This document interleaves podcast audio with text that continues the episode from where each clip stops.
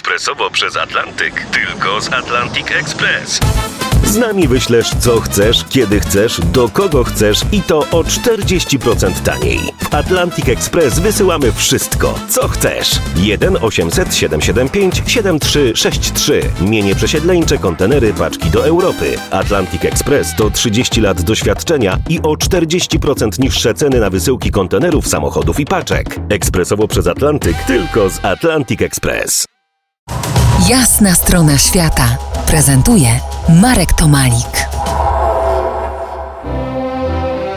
Gościem jasnej strony świata Maksymilian Rębisz, fascynat wypraw polarnych. Porozmawiajmy o Twoim, Max Shackletonie, o wyprawie rekonstrukcyjnej, którą w Tatrach zorganizowałeś. Na czym polegała ta rekonstrukcja? Ta młodzieńcza, ten młodzieńczy zapał, żeby wcielić się w rolę mojego bohatera, w końcu zaowocował tym, że postanowiłem faktycznie przygotować historyczny sprzęt i mimo, że wyprawa na Antarktydę jeszcze nie leży w zakresie moich możliwości, postanowiłem, że wyruszę w jakiś teren, gdzie, gdzie są góry, gdzie jest śnieg i padło na Tatry. Miało to też taki symboliczny wymiar, że chciałem odtworzyć jeden z najbardziej kluczowych elementów wyprawy na statku Endurance, kiedy Shackleton z dwoma towarzyszami, żeby zdobyć pomoc dla reszty załogi, musiał strawersować niezbadane, nienaniesione na mapę góry na wyspie, która nazywa się Południowa Georgia. Chciałem, żeby moja wyprawa w symboliczny sposób upamiętniła to wydarzenie i dała mi pretekst potem do opowiadania o historii Shackletona. Dobrze, ale te góry na wyspie Południowa Georgia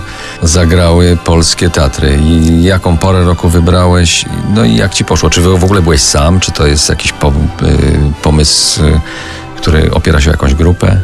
To była oczywiście zima. Chciałem, żeby był śnieg, bo inaczej bym się po prostu zgrzał w ciężkim stroju polarnika sprzed 100 lat. Nie byłem sam, aczkolwiek byłem jedyną osobą, która, która miała na sobie historyczny ekwipunek. I było to niesamowite doświadczenie. Po pierwsze dlatego, że mogłem zobaczyć jak to jest, że to jest faktycznie ciężko nieść na sobie ciężki wełniany sweter, kurtkę z materiału, który nie zapewnia cyrkulacji powietrza i przez to osoba, która się w, niej porusza po prostu poci się znacznie, znacznie bardziej niż, niż gdyby była ubrana w odzież współczesną. To było niesamowite, jak, jak ci ludzie, zobaczyć jak ci ludzie wytrzymywali w tym 100 lat temu i trzeba zwrócić uwagę, że, że warunki, w których oni walczyli z lodem były znacznie gorsze, bo w Tatrach tam może było minus 15 stopni, prawda? A na Antarktydzie dochodziły temperatury do minus 70. Dla mnie to jest niesamowite, jak oni wytrzymywali takie warunki w takim ubogim stroju. No właśnie, to długo pozostanie dla nas znakiem zapytania, bo my mamy w tej chwili super sprzęt i niekoniecznie potrafimy stawić czoła takim wyzwaniom, jakim stawiali oni wtedy 100 lat, 100 lat temu.